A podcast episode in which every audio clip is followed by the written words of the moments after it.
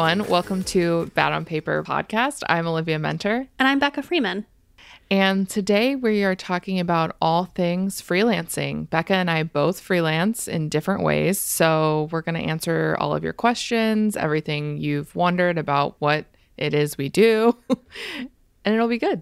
Yeah, I feel like this is one of my most frequently asked questions, kind of various facets of how to go about freelancing. And so hopefully this will be a one stop shop to answer all of your questions. Absolutely. Before we get into all of that, shall we do some highs and lows? Let's. Olivia, tell me your high. My high is that I had a really nice day yesterday with my friend Kirsten, who is moving to England. So we had like a whole Philly day. We went to Dim Sum Garden, which is my favorite place to get soup dumplings and I haven't been there in a very long time, so it was such a treat. And then we went to the I'm going to pronounce this incorrectly, but the M- M- Mutter Museum or Mutter Museum. It's M U T T E R. I don't know if you've heard of this, Becca. Have I you? haven't. Okay, it's super creepy. It's all about body parts. I'm not and... interested. Don't take me there. you know, I don't get very queasy like easily, and it was a lot, but it's a very Philly thing. It's very spooky and great for Halloween if you want to go there this season. Then we went to like a little pop up garden and got some drinks and just walked many thousand steps around the city, and it was just a really nice day. That sounds great. Honestly, right before we got on the Zoom, I was looking at hotels for Philly to come for an overnight. And I was just thinking, because I'd been just listening to last week's episode with Jen Weiner, and she was talking about all of her favorite Philly bookstores. Yeah, I just want to go. I want to have a Philly day too. Yeah, let's do it. There's so many there's so many things to do and places to eat. So it would be really fun. I'm excited. What is your high? My Maine ventures continue. I'm now on week two of two up in Maine. And I was saying to you before we started recording that this trip just has such kid summer vacation vibes. Like we went to a minor league baseball game. We yesterday we drove out to the coast and we decided we were going to taste as many lobster rolls as we can. It turns out that was only two.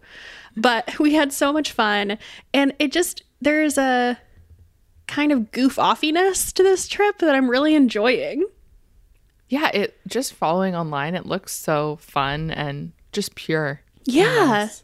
Yeah, I think we're going to go golfing later today, which is something I don't know how to do at all. Oh, wow. Okay. We'll see. Interesting. We'll see. It's good exercise. The sport you can do all your life, you know? Don't think I'm going to be very good at it. what about on the low side? My low is that I continue to say yes to too many things. And I'm at this point where I'm juggling like multiple writing projects, freelance writing for different publications, content creation for brands on Instagram, also just being on Instagram in general.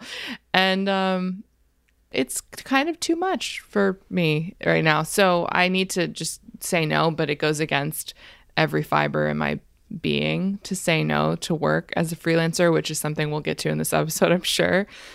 So, yeah, it's it's a good problem to have, but I'm a little bit overwhelmed at the moment. I'm sorry, that's tricky. Yeah, but it's a good problem, like I said. But what about you? My low is much less serious. My low is the sheer quantity of mosquito bites I have. That is not less serious. I there's nothing that can drive me to just absolute madness like mosquito bites. And you know, the worst one is I somehow have one on the bottom of my foot.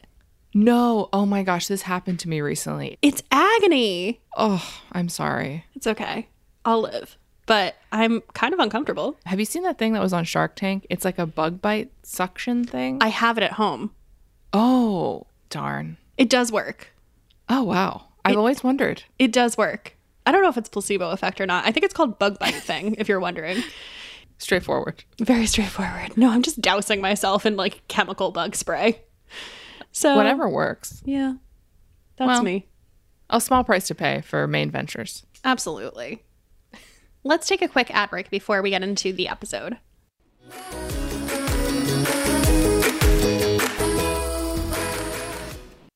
Here's something weird I do when I'm feeling anxious. I book doctor's appointments. From regular skin checks at the dermatologist to a yearly dental appointment, there's just something about knowing that I'm taking care of my health that makes me feel that much more in control of life. But the truth is that I haven't always been so great about doing this consistently until I started using ZocDoc. ZocDoc is a free app that shows you doctors who are patient reviewed, take your insurance, and are available when you need them. It's seriously the best if you need to find a new doctor. I love that you can plug in all of your criteria that you're looking for. You could put in what type of doctor you're looking for, from primary care to dentists to physical therapists, and any preferences. Like, for example, if I'm looking for a female OBGYN, and then they give me a list of doctors who are in network with my insurance and allow me to sort by distance or patient rating. And the booking's all online, so you don't have to wait on hold, which is honestly one of the most annoying parts and is so silly, but is something that keeps me from booking doctor's appointments otherwise. And I love that I can see a doctor's entire schedule instead of just the next available appointment, so I can pick a time that actually works for my schedule and not vice versa. And some doctors have appointments available as soon as today. You know, just the other day, I was searching for a specific appointment on ZocDoc, and the app actually automatically reminded me that it had been a while since I made a dermatologist appointment to do a skin check. And as someone who grew up in Florida and loves spending time outside, making regular dermatologist appointments to make sure everything is a okay is so important. But I can't say I would have remembered to do this if I didn't have ZocDoc to not only remind me, but also make the process of finding a doctor and booking an appointment completely stress free. Every month, millions of people use ZocDoc, and we're two of them. It's my go-to whenever I need to find and book a doctor. Go to ZocDoc.com slash BOP and download the ZocDoc app for free. Then start your search for top-rated doctor today.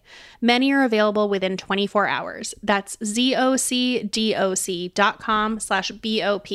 ZocDoc.com slash BOP.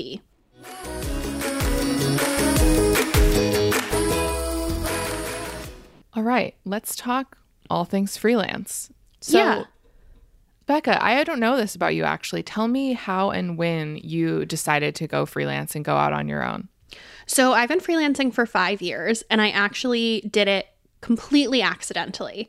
So at that point, I was 10 years out of college and I'd been working in marketing for eight of those years. And at the time, I was the head of marketing at Lola.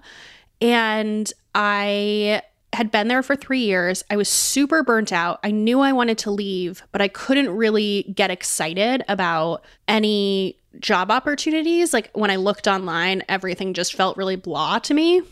And so what I said to myself was that I was going to take six months off and I was going to try to pick up some freelance work to just reset myself.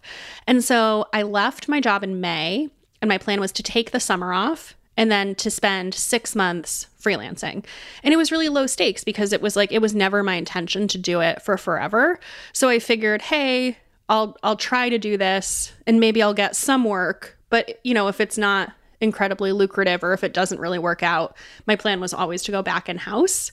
And so I think that really helped a lot of times when people ask me about freelancing it's like well how did you know it's like I didn't know because I was just doing it as a as a kind of like trial run and I never thought that it would be long term so I didn't think that hard about it and I just did it and figured everything out as I went Do you think that was the right move? Do you wish like you knew more going in, or do you think part of just kind of winging it worked? no I think winging it worked for me Good. yeah So tell me about what kind of services you offer. I kind of know the basic general stuff, but explain like how you describe the things you offer to your clients. So usually I do one of two things. So the first thing is I come in when a company loses their VP of marketing, whether that's because they were fired or because they quit. And I plug in as a stopgap while they search for that person. Or alternatively, I've also done a few projects that are maternity leave covers. So I help to manage the team, the junior team, and I help to make sure that everyone is hitting their goals and kind of just keep the wheels on the bus while they search for kind of the permanent person to replace whoever left. And then the second project that I've done quite frequently is around TV advertising. And so helping brands who've never advertised on TV. And I kind of oversee the project from start to finish and I help them to RFP creative agencies to make a TV commercial.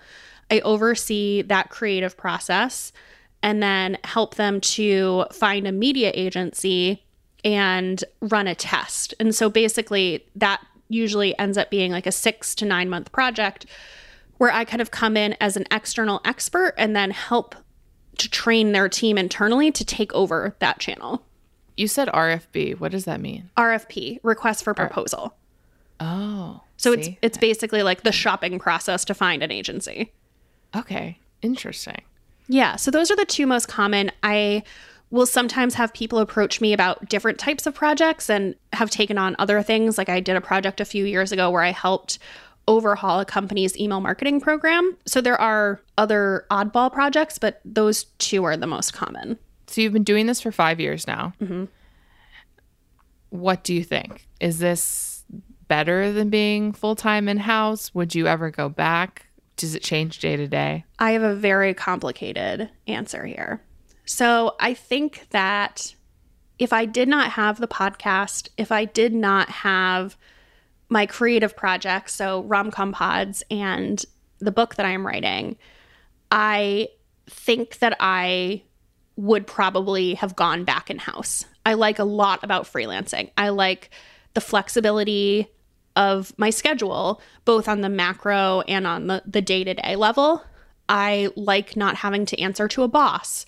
I do think I generally make more money freelancing, but I feel like a mercenary. I don't really like it. I don't feel like I have strong connections to the teams that I'm working with because I'm usually only there for a short period of time.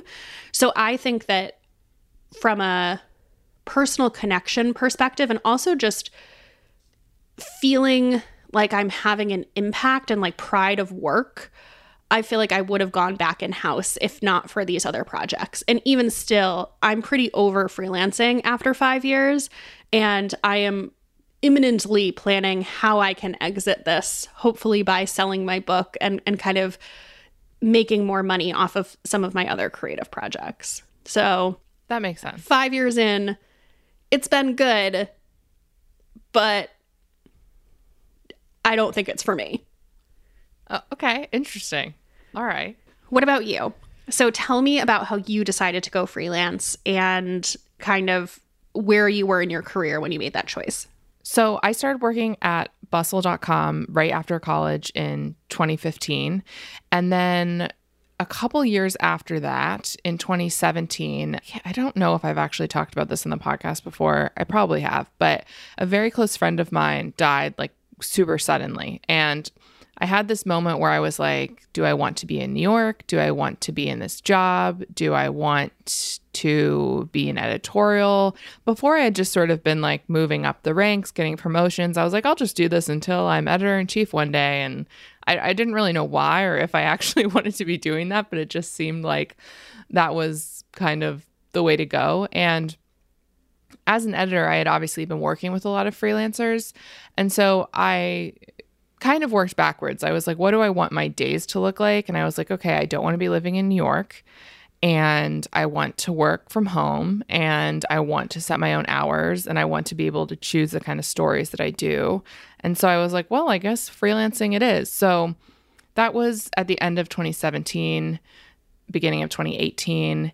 And then it honestly took about a year to like gear up to go freelance, quit my job, and move to Philly. It was kind of like an all in one thing. but that was in 2019. And so I've been freelancing ever since. So three years. Yes. And what do you do? Do you largely do the same thing you were doing in house, just independently, or do you do more? How would you explain it to somebody who was coming to you to to buy your wares? Yeah. So I write all different types of articles for all different types of publications. And it kind of has changed year to year as people are looking for different things. Um, I, a lot of what I do now is commerce writing. So, you know, very specific SEO stories about items that you might be searching for to buy, like jeans for tall women or um, the best. What did I do the other day? The best reusable storage bags. Very exciting content. And sometimes it's copywriting. I've done copywriting for brands before. Sometimes it's editing. I worked with Bustle for a bit on a freelance capacity and edited like a larger story package where I signed stories and edited them. It's a little bit of everything and it changes month to month. So, same question back to you. Do you prefer freelance to being in house? Can you ever see yourself going back to a full time job? No, I can never see myself going back to like a traditional office nine to five. Like, I don't, I think I could do it if I needed to, but I think it would break me emotionally and mentally if I had to. For the first, I would say, year and a half to two years, I was obsessed with freelancing. It still is the best decision I've ever made. And I actually used like the first year to build like a course for other people who want to do freelance writing, which I'll talk about at some point in this episode, because I felt like there was no resources to figure out how to be a freelance writer, like from, you know, start to finish, from taxes, from pitching, for all of that. So that was kind of the first year and a half. But I think I, if I hadn't used it as a way to like write the book or focus on more creative things or have the capacity to do the podcast or whatever, I don't know if it would be sustainable. And I can see myself hitting that five year mark and being like, yeah, I don't know if I can do this. I would at least have to have something else, I guess, to, to stimulate me creatively because as much as I like can write whatever essays I want, at the end of the day, a lot of like the bread and butter of freelance writing is not really creative things. I hear you. So, we're going to go through kind of all of our advice on freelancing from how do you decide to finding clients to setting rates to getting paid. And I just want to give a caveat at the top here that this is based on our own experiences. This is not necessarily the only way to do things. So, you know, take this as two data points, but this is not monolithic. We are not experts on consulting how to go freelance. Yes. So let's talk about deciding to go freelance. I crowdsourced some questions and I didn't necessarily take a lot of them verbatim, but I used it to kind of make this outline. So I think one really popular question was what do you need to go freelance in terms of experience? Do you need work to show? Like, when in your career do you think is the right time to go freelance? Based on the different type of freelancing we do, I feel like the answers are very different. I always encourage people who want to get into freelance writing to start immediately. I wish so badly that I had done this in college because I could have made money, and there's absolutely no reason why you can't. Of course, if you've built up a name for yourself, if you have things published, if editors know you, it's always going to be easier. There's nothing that's stopping anyone from pitching a story to an editor no matter what your experience is, what your background is, uh, if you know how to put together a story idea, a pitch, and an email, you can do it. Build build from there. Do you need to have clips in order to to do this? It helps, but I feel like most editors, and again, this is just speaking for me and my experience, but I think most editors will look at your email and they'll see your story idea and they'll know immediately if you understand the type of content that the website or publication is doing, if you're a good writer, if you can formulate an idea, and if you can back that idea up with research or interviews or whatever it is. And of course, maybe after that, they'll, you know, look at your writing somewhere. But in general, does it help? Absolutely. Is it necessary to have a million clips? No. Okay. What about you in your world? On my end, I would say it's quite different. I would say there's no hard and fast rule of like, yes, you should freelance, no, you should not. I think generally you should have at least five years of experience. You should have at least two different jobs at different companies. I think you should probably be at a manager level at least. I think you could probably freelance at more junior levels, but I think it's probably really hard to express what you're bringing to the table. And you're more so doing that like Fiverr type of work where it's like, we're hiring you to do a small project versus we want to keep you on retainer for services for a longer period of time. I think the most important thing you need is a network. And that's just in my experience. I think having a robust network of people at different companies who would potentially be in a position to hire you. And so that's why I think you might even want to be at a more senior level than manager. You might want to be at like a senior manager or director level, like the type of person who's in a position to actually hire a freelancer. And I think to me that was the most valuable thing was my network when going freelance more so than any experience I have in terms of getting hired, which is just the reality. Like I think freelance is very much I think you can do it by brute force and just, you know, cold outreach to people and sell yourself. But I think realistically, freelance in my vertical is very much about who you know. Yeah, I I would actually say that is an, an area of overlap where the more people you know, the more connections you have, it's going to be way easier. it's the same thing with writing. Let's talk about building a safety net before you leave. So you've decided that you want to go freelance. On your side, was there a certain amount of savings that you wanted to have? Did you do any budgeting exercises? Did you line up any work in advance?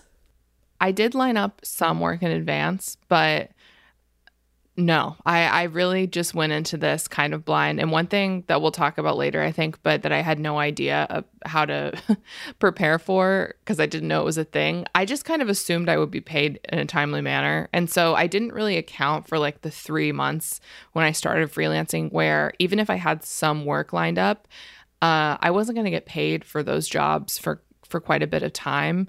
And that was difficult that's part of why I wanted to create a course because I was like, I just had no idea how to how to do it. I, there was no guide for it. I kept I kept just wanting someone to be like, here is step one, here is step two, here's what you do six months before you leave your job, here's what you do four months before you leave your job, and I just couldn't find that information anywhere. so I figured it out, but not in the smartest way. But what about you?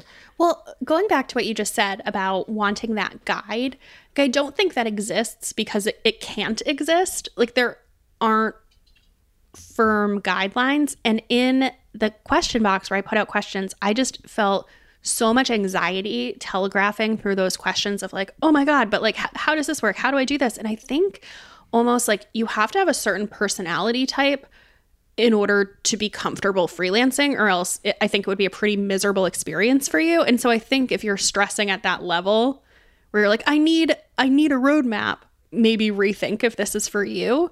And one thing I would say, if you can, is try a freelance project out before leaving your full time job. Pick yes. something up as a nights and weekends project and just try it. Be like, do I even like doing this? Understand what it is you're doing so before I went freelance, one thing that I did that I really recommend is networking with other people who were already freelancing. And I took people to coffee and instead of being like, tell me how great it is. I was like, tell me the worst things about your job. Because I wanted to know, like, I feel like, you know, you sometimes romanticize what it's going to be like. I'm going to sleep until 10 and then have a leisurely coffee and then I'm going to do yeah. some work. And it's like, okay, but also, you need to think about nobody's going to pay me on time and I'm going to have no work at certain points. And, you know, like I wanted to know those things. So I think going into it realistically is really helpful. Yeah. Again, I got into this by accident. So I did not really think about savings or budgeting. On the budgeting side, I would say definitely make sure to budget for healthcare.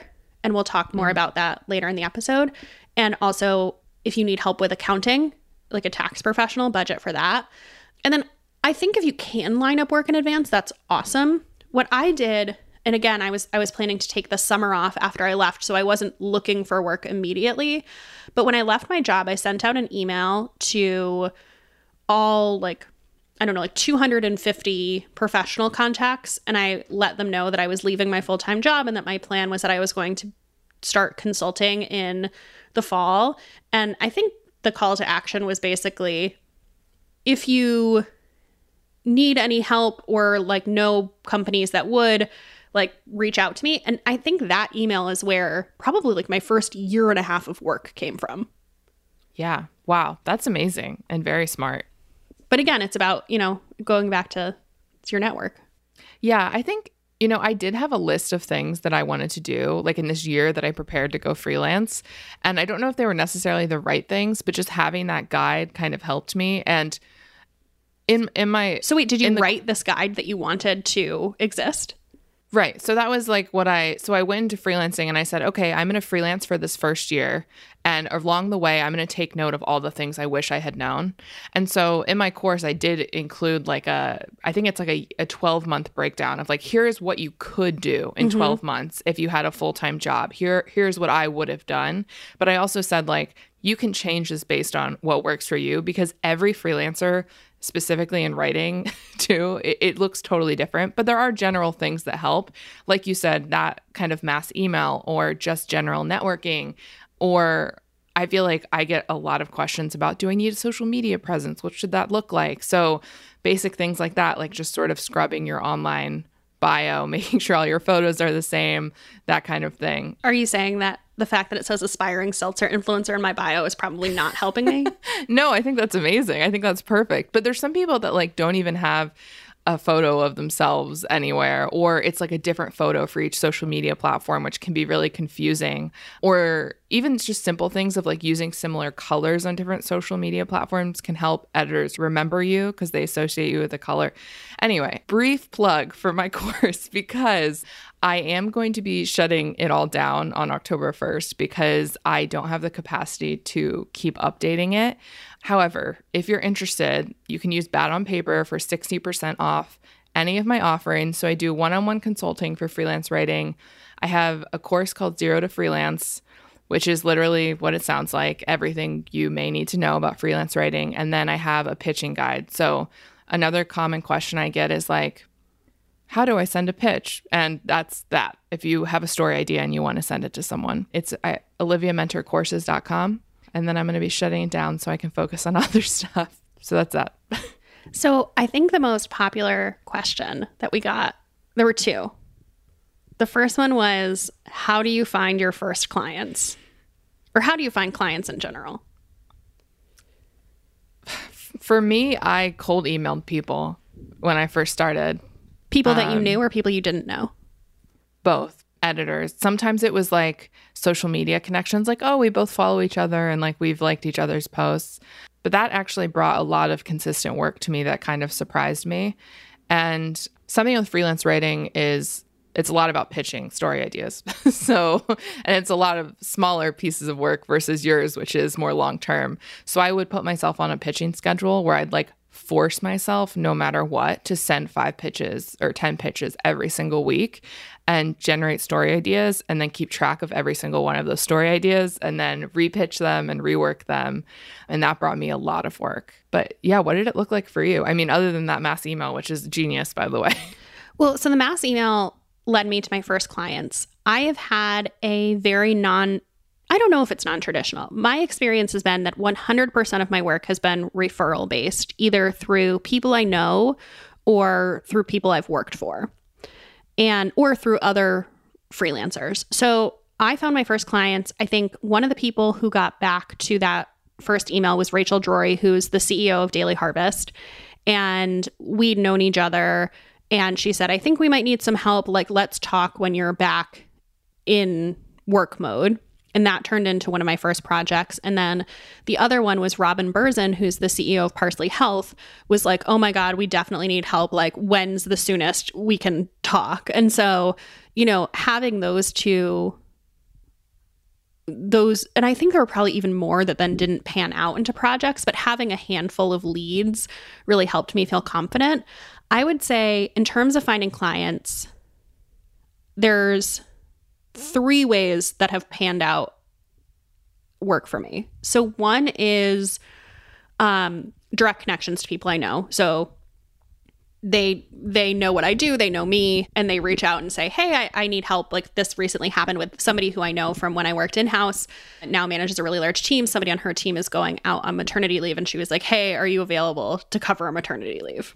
So that's kind of one way. The second way is through other freelancers. So, in what I do, I usually only have one to three clients at a time. And so, finding other freelancers who are kind of also in the same boat, it's really interesting. When I first went freelance, I feel like I had a big network of people in the same situation. And five years later, I feel like almost 100% of those people have either gone on to found their own company or oh, gone Oh, man. back in house.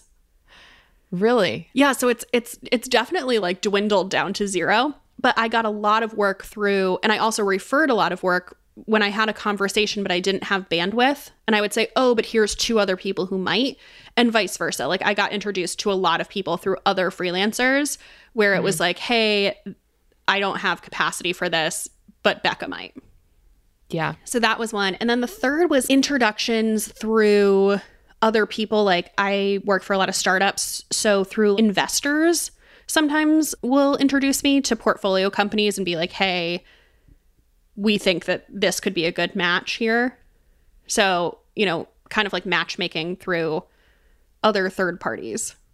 That sounds pretty good. Yeah, I've never sent a cold email. Like I don't have a website. I don't have a portfolio. It is Oh, wow. all I don't have a resume. It is All word of mouth. Yeah, and I feel I feel like it's unrealistic to give people advice that that's how it will be because I don't think it's typical. But But I think no matter, even if you start with the cold emailing like I did, like it kind of builds into that the longer you do it. Like I would say now, 90% of my sort of bread and butter like assignments are editors being like, oh, can you take this on this mm-hmm. month? And me being like, yeah, even though I should definitely say no. So, and that's honestly takes out a lot of the work. do you have some kind of website or portfolio that you use? You know, this is actually an interesting question because one of the things that I was convinced that I needed when I decided to go freelance was like a fancy designed website. I paid someone what was, I can't remember how much, but it was a lot of money for me at the time. And a portfolio with like my best clips and a bio and my my blog and I still use it for my blog and stuff but I have not touched that thing like the portfolio in years and years and um in retrospect, I should have just saved that money probably and like just kept a very basic website design. It doesn't hurt. I mean, I definitely have gotten good feedback in the past, like, oh, you know, great website or I loved those clips. But no, I don't think I don't think you you need one necessarily. And going back to when you first started out, do you have any sense of uh, initially what percentage of your work came from cold outreach versus relationships you already had? Maybe it was 60 40, like 60% me reaching out. But I also was not making very much money when I first started. Like there were some there were some months that I was making like three thousand dollars, five thousand dollars, and and then it, it quickly kind of like exploded exploded from there. But something that is important to mention is that I think I also went into it with this immense privilege of having a partner who had a steady job and I kind of knew that and so I don't take that for granted at all. I'd be lying if I said it didn't make a difference in terms of how secure I felt with having like leaner months, which is part of freelancing. I want to talk about business development. So, like, what percentage of intros would you say pan out into work? Do you have a lot of conversations with people that then kind of like fizzle? Honestly, I would say most it just it takes longer. Like I've had people editors that I've been sort of in like online contact with for years and years that you know have only just now reached out to me about like taking on a story or they get a new job and then they're like, "Oh, I need mm. freelancers for this." Which is why I always just encourage people to just be even if it's just online like engaging with people's social content and people remembering your name and that you're a freelancer it makes a huge difference so yeah I don't, what about you I have a lot of conversations that i- immediately don't pan out. So I would say 25% of the conversations I have are viable. The other 75%, it can be anything from like they misunderstand what I do and they're looking for somebody to manage their Facebook ads. And I'm like, oh no, that's not what I do. or we start to talk money and their budget is like way off from you know my rates or they want to work in a different structure that doesn't make sense for me so i would say like 75% of stuff ends up being a bust so i always try to have more conversations than fewer because they're not all going to pan out and then the other thing is that i feel like timing is a big thing for me because I think that sometimes it's useless to have conversations too far in advance because people are looking for help imminently. So, you know, also there's people where I'll have a great conversation, but I don't have any bandwidth to help them and they're looking for somebody now. yeah So I'm curious, like because you work on these like sort of larger scale projects, how far out are you you booked? Like, are you sort of always having these? I mean, I guess like you are always having these conversations, but it's like you said, you can't always take on the work. Yeah. So this is varied throughout my freelance career. So I would say for me, a full plate equivalent to a full time job is three clients. And so at the beginning of my freelance, I would have a full load of three clients. Right now, I'm I only have one because I'm also writing a book and, and working on other things. So right now, I've been working with the same client for almost a year. And so I just have no availability. But I'm not also at the same time, like, so my current project ends at the end of September. And I don't have anything booked past that. So I would say I usually close a deal, quote unquote, like two to four weeks out from starting a project. Okay. Interesting. That's, yes, very different than how I work. But it's not like three months out, you know? It's not like, Right. yes, I know what I will be doing in December. Right.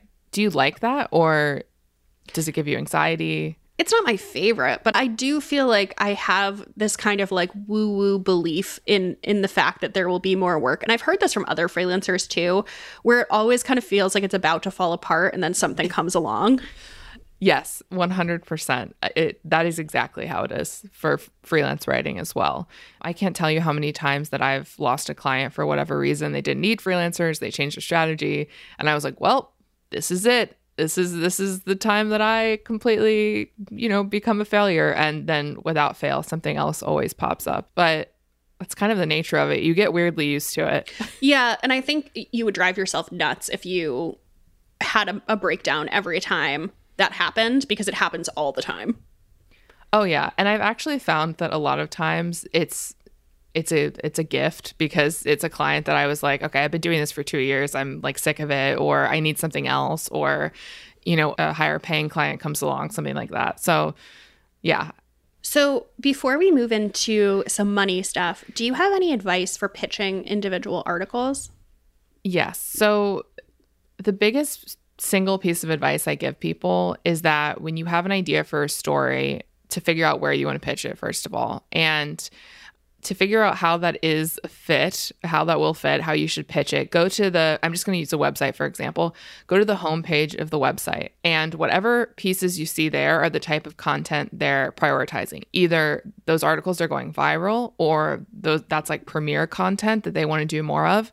So look at those stories and think about how your idea can fit into that package. So maybe it's like a way that the article is presented, like it's an I tried XYZ type of story, or it's a it's a shopping guide, or it's a personal essay that has to do with a specific topic.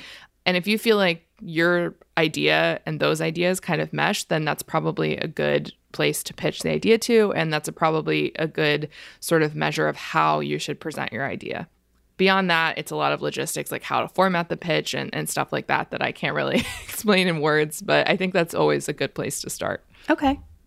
Let's take a quick ad break.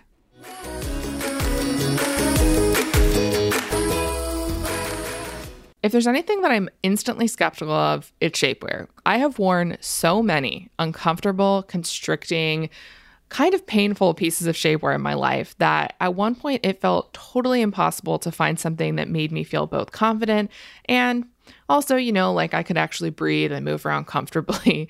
that is until I tried Honeylove. Honeylove's pieces go through one to two years of rigorous testing with real women before they ever reach the customer. And this all becomes very obvious once you try the pieces themselves. There's a reason that the brand has been featured in the New York Times, on Good Morning America, Brides Magazine, and has literally thousands of five star reviews. And I feel like it's not just comfortable, but it actually works. I am on a kick hand selling Honeylove to all of my friends anytime I see them out because I feel like it makes such a difference under my clothes. I feel like I look smoother and I also just feel more confident when I wear it, but I still can wear it all night and I'm not in agony by the end. And I feel like the boning that it has in it makes such a big difference to make sure that it doesn't roll down, which is my number one frustration with other shapewear. Honestly, like if you see me in person and like you give me any compliment on my clothes, like instead of telling you about the dress, I'm gonna be like, it's it's the Honeylove. And yeah, you're totally right. The comfort of Honeylove is all in the construction, which is totally unique to the brand. Their shapewear has a signature X on the midsection area that helps your body feel supported and smooth under clothing, but somehow it does so without any of the downsides I've experienced from other brands. It's comfortable, it doesn't roll down like Becca said, and it also doesn't do that rolling up thing on the leg area, which is always just the worst thing in the world to me. Uh, and most importantly, it's something that I don't dread putting on my body. See for yourself at honeylove.com and get 20% off a second item. Plus, when you use code BAD on paper, you'll get an additional 10% off your entire order. Get 20% off your second item plus an additional 10% off at honeylove.com with code BAD on paper. Honeylove.com, code BAD on paper, rules and restrictions apply.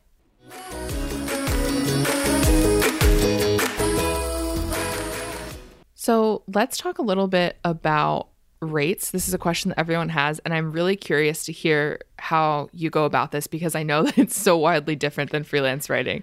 So, this was the second most popular question that we got. So, the reality is that it takes trial and error. There is not a magic number that everyone knows and you don't know that your rate should be your rate is what the market will pay you. So if too many people are accepting your rate without negotiating, you're charging too little. If you're not getting any work because everyone is balking at the price, you're charging too much. And so the reality is is that on your first few projects, you might have to go through this trial and error process to find where that happy medium is.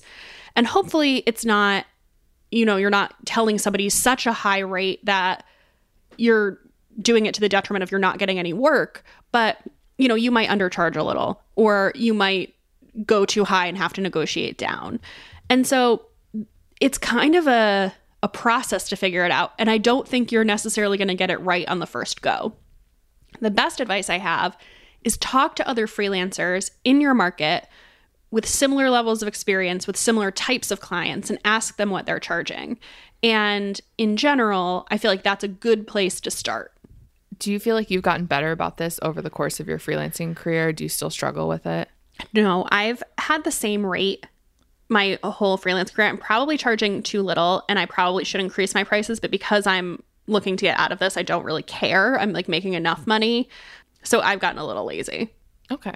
That's fair. What about you? Is there like a set rate that like the outlet decides, or do you set a rate and it's variable by different freelancers? It is different in every publication.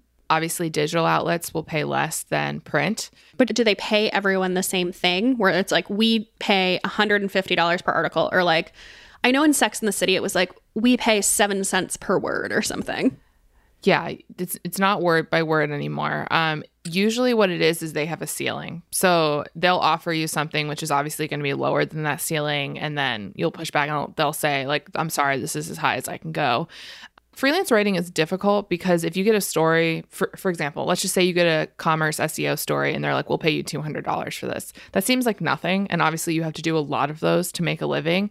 But I always tell people to think of it on an hourly basis. So I know by now that I can turn out a commerce story in like 35 minutes. And so if they're going to pay me X amount and I'm making basically, you know, $200 an hour for that work, I don't have a problem doing it. And I always tell everyone to be realistic but flexible. The other thing is that if you're just starting out, clips are important. They do help. So it might be in your benefit to say yes to something that is lower paying if you can do that and you you know it's not going to take a huge chunk of your time.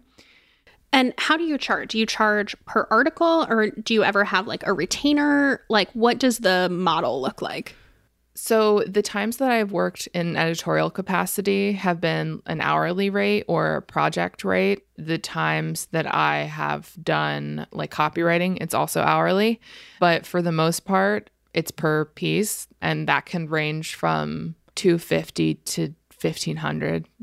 So so it's it's really dependent on on the publication. But just like you said, also not being afraid to reach out to other freelancers and say, hey, what's normal for this? Or they offered me this. Is that normal? Or do they raise their rates over time? Sometimes publications will do that if you've been working with them for a while. But I try not to overthink it. And I just am like, okay, this is going to take me an hour. This is going to take me two hours. This is going to take me three hours. And what am I willing to sort of, you know, get from that? Yeah. What about you? How do you do hourly versus project versus retainer? I usually try to do either hourly or retainer. So at the beginning of my freelance career, I would always try to push for retainer because that means I have a guaranteed number of hours per month. And so that means I can more accurately just like predict my income and I don't have to worry about, you know, will the scope creep and they'll want more hours because it's capped. And at the same time, I don't have to worry about like, will they not use all their hours and then I'll have less money. And so retainer is what I usually push for. And I usually do a 40 hour a month retainer. So that comes out to around like eight to 10 hours per week, which I find is generally sufficient for the type of work that I'm doing. Currently, and, and I have done other projects on an hourly basis, which is fine. And I just, you know, track my hours and, and then multiply it by my rate and my invoice will just be variable from month to month. I try to avoid project because I feel like one of two things happens. You know, you're either not a great estimator just because you don't know anything about this company and like how they operate, how meeting heavy are they, or, you know, how many rounds of feedback will they have. And so I feel like pricing something on a project basis like you just don't have enough information to do that well. And then also sometimes like if somebody starts to get greedy and asks you to do more things, you don't have a cap. You don't have any way to push back on that because you're just being paid on a project basis. So it kind of becomes like a little bit subjective of like what is and isn't included in this project. So i try to avoid project. And do you negotiate at all or is it like this is what it is? Do you push back? What does that look like? So i don't i don't buffer my rates. I tell people my actual rate. I'm not like hey i'm going to tell you my rate is 25% higher so then you can negotiate me down. I usually like say the actual rate and then you know, usually I'll walk away and it depends how much work I have. You know, if I have two clients and this is my third and they try to negotiate down, like I'm happy to walk away. But no, I, I don't like pad my rates or anything. I would say at the beginning, more people negotiated and there were a few projects that I did lower my my rate either because I was excited about the company or because I felt like I needed work and so I was willing to take a slightly lower hourly. So I have negotiated in the past. What about you? Do you pad your rates? I would say more often it's them presenting you with the rate and then you negotiating up. Mm. And then they'll say, no, sorry, I can't do any higher than this or whatever. Oh, that's interesting. That's different than than my side. Yeah, yeah. I mean, it depends, but I prefer that honestly than having to be the person that names the number first. But I always tell freelancers to ask for more money no matter what. It's kind of a toss up of whether you get it, but I I try to always it's it's surprisingly hard because I think sometimes freelancing can feel like they're doing you a favor when in reality like they do need your work. so it can be hard to condition yourself to like be like no, like this much more even if it's like 50 or 100 dollars or whatever more for a story, it does add up over time. So, yeah, always I try to always push back or at least I tell myself that. I agree. If somebody else says the number first, always ask for more. Yeah, absolutely. How many clients do you have at a time? It really varies month to month. In August, I'm writing for, I think, only two. No, sorry, three publications. Sometimes it can be five, sometimes it can be one. Sometimes it could be seven. Okay. it really depends on how much each place is paying me and then all the other projects I have going on. What about you? Wait, so if I'm reading between the lines here, you're usually writing multiple articles for a single outlet per month. Usually. Usually. Yes. Okay. If it's a digital outlet, yes. Because usually they'll be like, hey, we have these five stories. Can you do this? And then month to month is how I work. Okay. So, this is the part of the interview where I am probably weakest, which is the getting paid, benefits, taxes, insurance part of things. But we'll start with an easy one. Becca, do you make more or less money freelancing than you did at your full time job? So, I initially made more money. I would say it's probably about even now because I assume if I had stayed in house, I would have gotten an annual raise. And so my comp salary would have been higher. But at the beginning, I was making more money. And again, I think if you really want to hustle for it, like you can make more money freelancing than you do at a full time job. What about you? Yes, but it's also like psychologically, it felt a lot better to me because mm-hmm. I felt much more in control of how much more money I made month to month. Whereas I felt like at a company, it's like you could do the best you could do, get the best promotion, and then like you're kind of capped at whatever they think is okay, you know? Yeah. Whereas I always felt like, okay, I can make more money, you know, year over year um, in a bigger way. I don't know all the exact numbers off the top of my head, but this is just my mental estimate. And what about, I want to talk, I feel like this is more on your side than mine. Can we talk about the good, the bad, and the ugly of payment timing? Oh, yes. so for me, it's it's quite simple. So generally speaking, all of my clients are invoiced net 30 at the end of the month for the work done the previous month.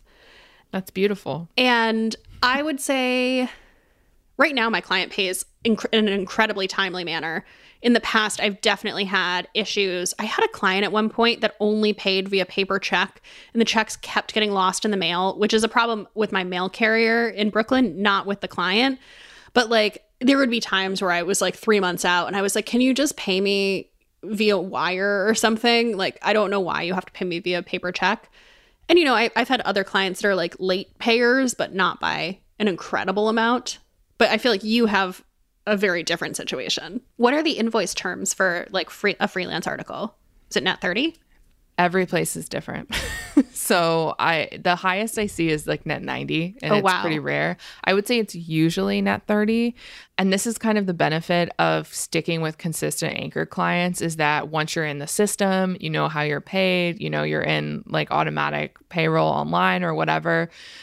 And then getting new clients, you have to do onboarding and it's just a pain. But right now is actually pretty good. I am paid out through May, so it's just June, July invoices I'm waiting on. So that that's ideal. Like there's been times where there's 6 months and I'm still waiting for like a rogue invoice for whatever reason. And do you follow up? Yeah, I put everything on my calendar. So I, I have a huge spreadsheet and I keep track of when I invoiced. And then I put reminders on my calendar of like, okay, this money should be in now. And if it's not, I have to check in. And Do you use So like an so forth. invoicing platform? No, it's just me. Oh, interesting. Yeah, I don't know if that's the best way to do it, but I just have an invoice form on like Canva that Yeah. I use and it, and it works okay for me. But I use QuickBooks, which I feel like it sucks because it does cost. I don't know how much my plan costs. Like it might be like forty to fifty dollars a month, which kind of sucks. But it keeps track of which invoices have been paid, and it basically like replaces that spreadsheet. yeah, And it also allows me to track like any business expenses for deductions at the end of the year. That is very smart. I do that all by hand too. Which is Oh, wow. pretty, it's, I know. I don't know if this is the best advice, but it's just something I started doing and then kept doing. The other annoying thing about invoicing is that like every single client and publication and outlet has a totally different process. Like they there's all these different platforms online. I'm sure you've seen them all and it's like you have to get an account through this and you have to do the invoice through this and like it has to be in exactly this form and you have to have this number on it. Yeah, it's just that is actually the most annoying part of all of it. Let's talk about saving for taxes. This was another hot topic. Yes. What do I'm you, not an accountant. I feel the need to preface all of Do you my have an accountant? with that. I do.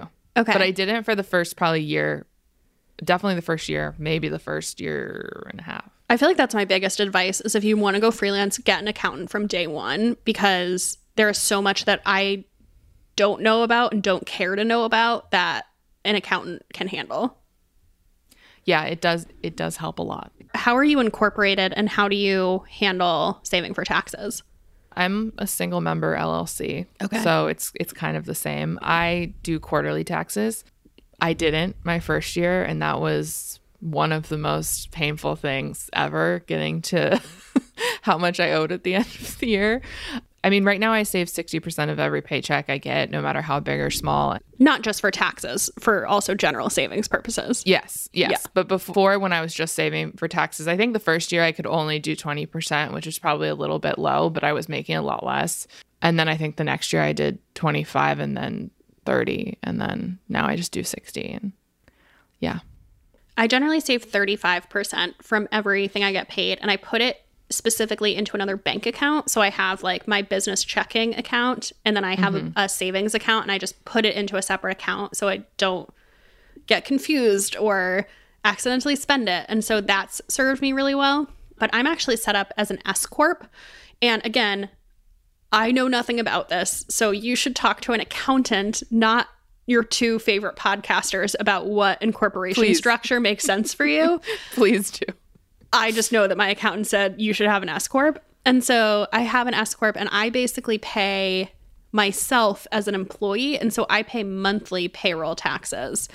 And on the one hand, it's kind of annoying to pay monthly taxes because sometimes nobody pays you in time, so you don't have the money for it. But then I think it's helpful to not have money sitting in my account because then I can't be like, oh no, but I'll like borrow money from this and then I'll I'll put pay it back later. So I like to mm-hmm. just like pay as soon as possible. Yeah, I think that's smart.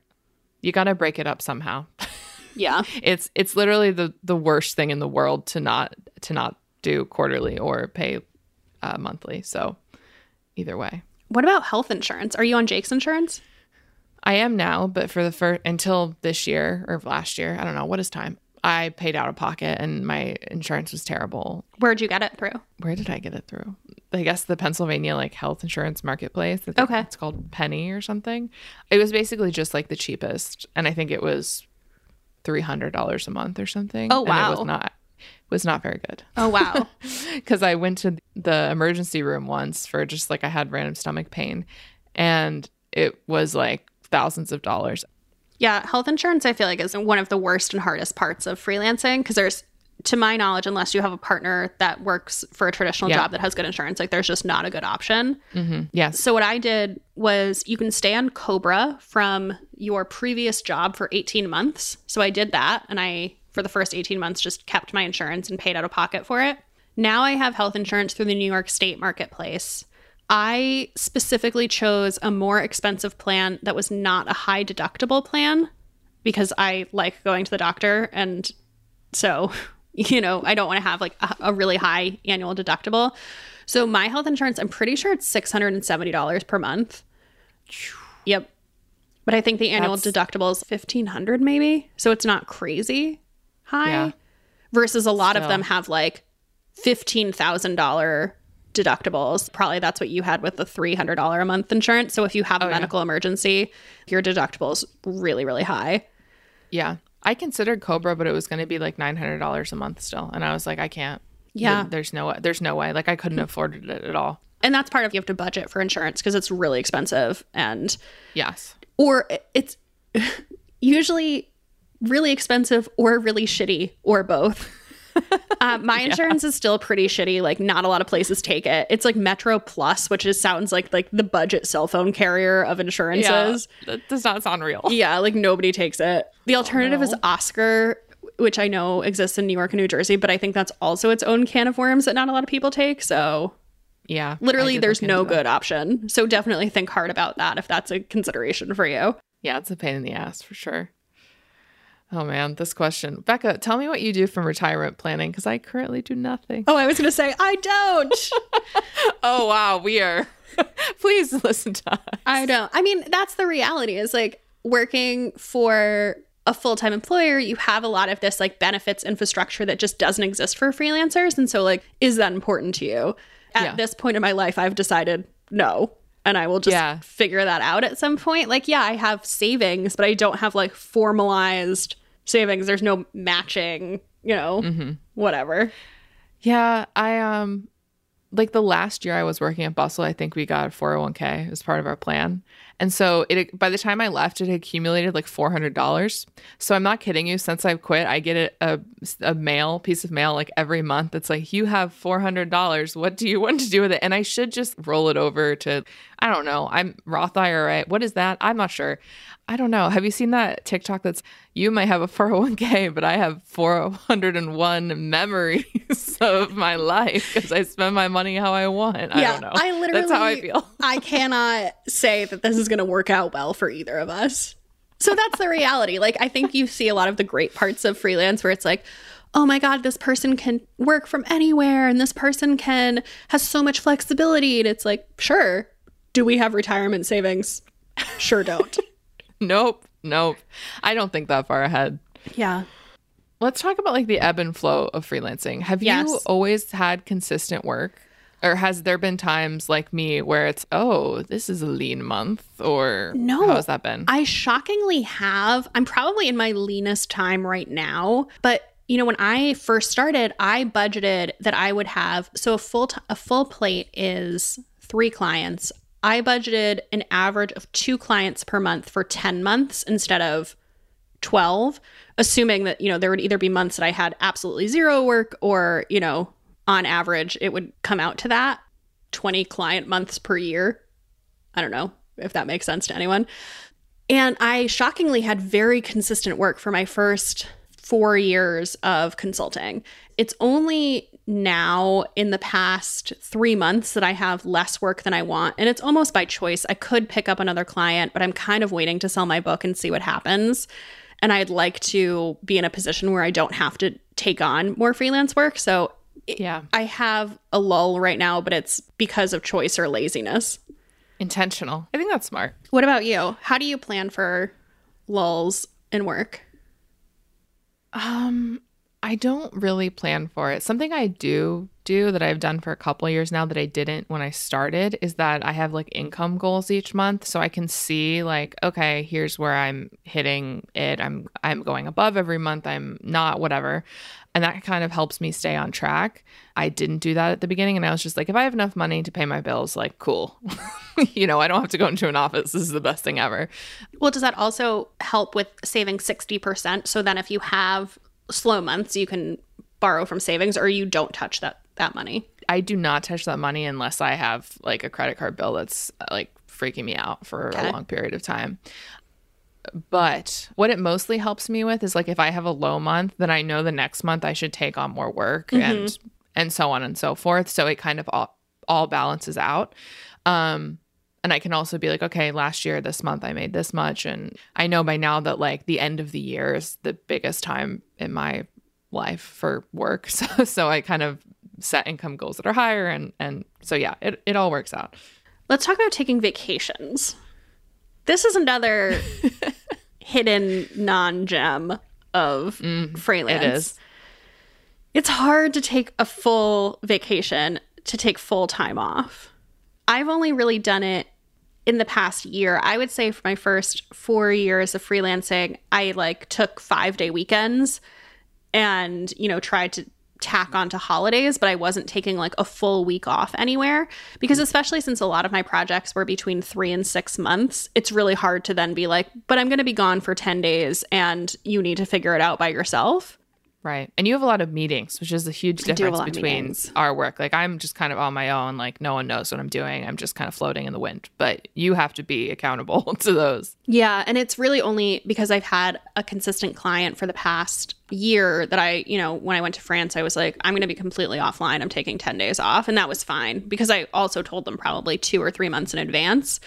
But I think that this is a really hard thing where I've ac- I've seen people do it and like, you know, plan out that they have breaks between clients to travel but like nobody pays you when you're not working and i do think it's pretty generally frowned upon if you're if you're freelancing for like a short-term project to then take a vacation Yeah. Yeah. I, I, I can see how that would be for you with the meetings and everything. yeah For me, it's a little bit different because I can kind of stack my work. So, like, if I travel, my intention is always to write while I'm traveling. Never works out that way. Sure. So I and I literally never. Um. So I have learned that it's better for me to just have a week where I have 20 assignments than to try to make myself. But at the same time, if I look back at my income for certain months, the month we got married, I barely made any money. It's just that's how it is. And then maybe the next month I went really hard and whatever. But it kind of sucks. It does. But but I still prefer it. What about changes in the economy does that affect your ability to find work I lost a few clients at, when the pandemic began and everyone was freaking out, but I've actually been surprised how consistent it is, especially because working in media and digital media, you just kind of expect the bottom to fall out at any point. and it hasn't. I don't what about you?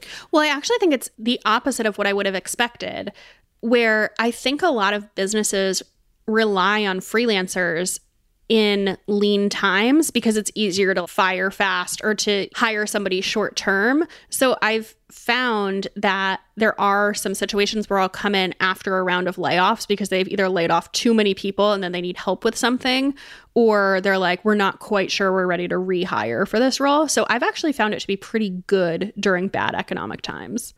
Yeah, that's true. So, what does your schedule look like? Well, again, my schedule is weird right now because I only have one consulting client. It's different because I'm doing all of these other unpaid creative projects right now. Currently, my schedule is that I sit down at my computer at usually like 8:45 or 9 and I do all of my email triage of anything that's come in overnight or from the end of the day the day before and I get through that. I write from 9:30 to 11:30 usually, and then I take a break to shower for lunch, whatever. I do have meetings. I would say right now 90% of the work I do is meetings. So Oof. it is collaborating with people, gathering consensus, working with external partners, etc. So my meetings are usually spread throughout the week. Right now I'm working like 10 hours a week on freelance, so you know, I have around 10 hours of meetings spread throughout the week. Oh, God bless you. Yeah. I mean, it's hard for me to answer this question right now because I feel like I'm not on a full time freelancing. In the past, when I've had more clients, I've worked pretty traditional hours. I generally do my best work in the morning. So I, I tend to be online by nine o'clock. I'm not very productive in the afternoon. So I would say, unless I have meetings, I usually stop working around four. I think the main benefit is that I can cut out during the middle of the day to go grocery shopping or to run an errand, or, you know, I can schedule things during the middle of the day too and just block out my calendar. So there's definitely a benefit, but like, I don't think I take advantage of the scheduling the same way that some people do who are like, I'm a digital nomad and I. I've time hacked this. I'm like, no, I, I work pretty regular hours. What about you? I guess I do feel a little more digital nomady, but I generally try to write on Tuesdays and Thursdays. I push stories around a lot, especially as I get busy with other stuff. Um, not my best habit, but um, so sometimes I'll have five due in a day, or like I ended up working for a few hours Saturday morning because I pushed things, just silly stuff like that. So when you say write, you mean write freelance stories? Yeah, freelance assignments. But I've found this is why I kind of am hoping to do less of this because I know when I keep pushing things, it's because I don't want to do them. And then I should not say more yes to more of it. And then yet I do. So I'm trying to get better about that. But that's kind of how it works right now. I would say most stories, honestly, I can do a lot of it in my sleep, kind of. so I would say 30 minutes to two hours is kind of the range. Do you have trouble staying motivated or like staying on task without a boss? Hmm.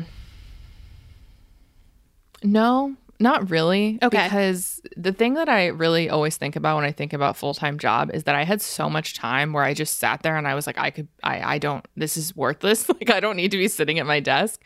So I'm like, now it's a little bit easier for me to be like, okay, this is only going to take me 45 minutes. The other thing is, what I really like about freelancing is I'm like, okay, if this person, this boss, this editor doesn't gel with me, I can't do it right, whatever, there's going to be someone else. There's going to be a different project.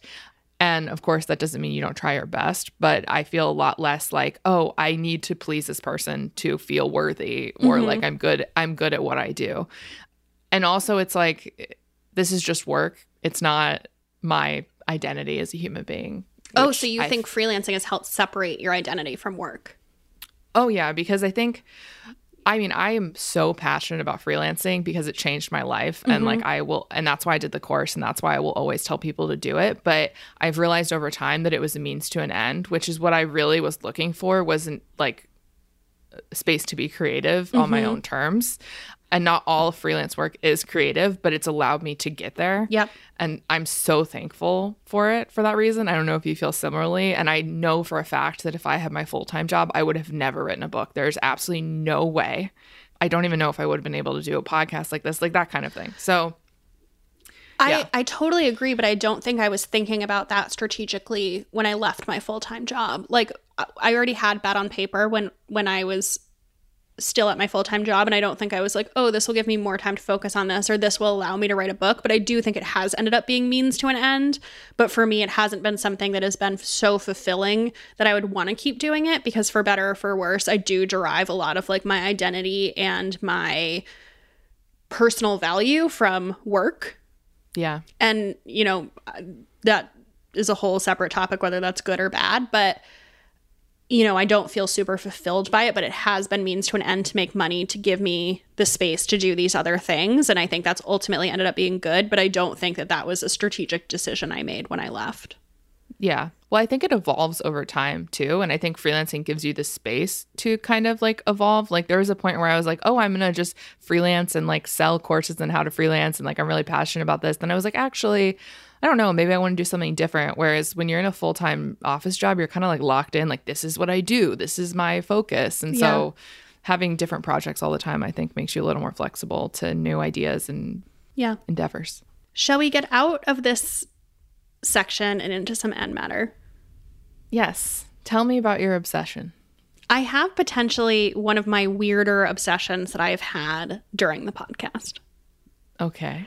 So, you know how one of my New Year's resolutions was to stop biting my nails. I do. So I've done that. However, I found that one of the downsides of having long nails is that everything gets stuck behind it. And so, mm. Especially with beauty products that you use from a jar instead of a pump, I just get so much of it lodged behind my nails. And yeah. so, didn't anticipate that downside. I really like the Charlotte Tilbury Magic Cream Moisturizer, which is in a jar, unfortunately.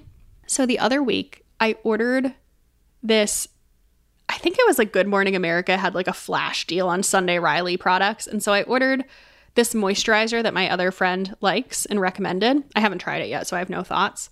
But it came with this like stick almost. Like it's like a ceramic, beautiful stick to scoop out moisturizer. Hmm. Little scoop. A little scoop. Yeah, it's like a fancy little scoop. This thing has changed my life. Oh, but okay. Yeah, I have a question about sure. it, which is where do you keep it? Is there like a little holder for it? Because I, I know sometimes they will come with little scoops, not a fancy ceramic kind, mind you, but and then I just lose them. Well, so I've been traveling mostly since I've had this scoop, so it stays in the cosmetics bag with the rest of mm. this. Will it get lost at home? Who knows? And you need like a little harness, like a little scoop harness. Like Honestly, I think I would buy these. I'm sure there's a cheap version off of Amazon where like you could buy them in bulk. I am a scoop convert. Is this the most ridiculous thing? It like no, I like it. I like it. It's so different than I thought it would be. Yep. because it says stick on the mm-hmm. outline, so I thought it was like a like a stick. Yeah, like that, that the delivery mechanism face. was like cream that comes in a stick and it just but turns it, out to be a stick. A tiny scoop is so much better. Yeah. I keep doing this motion. No one can see me, but it's like this tiny scoop. Yeah, motion. she's like okay. she's like miming as if she has like a really small ice cream spoon. Tiny spoon. Okay, well that sounds great. Thank you for your support on this. What about you? I I don't have any obsession and we've already okay. been talking for a while, so sure. none for, none for now. I'll be back next week with something. What about books? not a lot of updates since we last talked because we recorded like three days ago mm-hmm. in real time. But I did start All Good People Here by Ashley Flowers, which I've had on my TBR pile for a very long time. Um, she's the host of Crime Junkie, which is like one of my most consistently listened to podcasts. I do know that they have had some plagiarism issues in the past, so um, I'm aware, but I think they've resolved it, I hope. But uh, I just started it, curious to see how it is. Um, so far, it kind of reads a lot like a crime junkie episode. So okay. I don't I don't know how I feel about that. Okay. What about you? So I finally finished The Summer Place by Jennifer Weiner. And I say finally because I brought six books on this vacation and now nine days in have finished the first one this morning. It's a long book too. It is a long book. I really enjoyed it. I I thought it was such a masterclass on character development. Like I felt like all of these characters were so three-dimensional and mm-hmm as a writer, I, I really appreciated what she did with it. And I also enjoyed it. It was like a very soapy beach read. That is what we have for you. I hope if you are looking to freelance or are getting started freelancing, this was helpful to you. should we do like a Q&A on Instagram for any questions that we didn't get to that people still have? Sure. Yeah. And if nothing else, I hope this helped people understand a little more of our day to day lives. Yeah, I, I hope so too.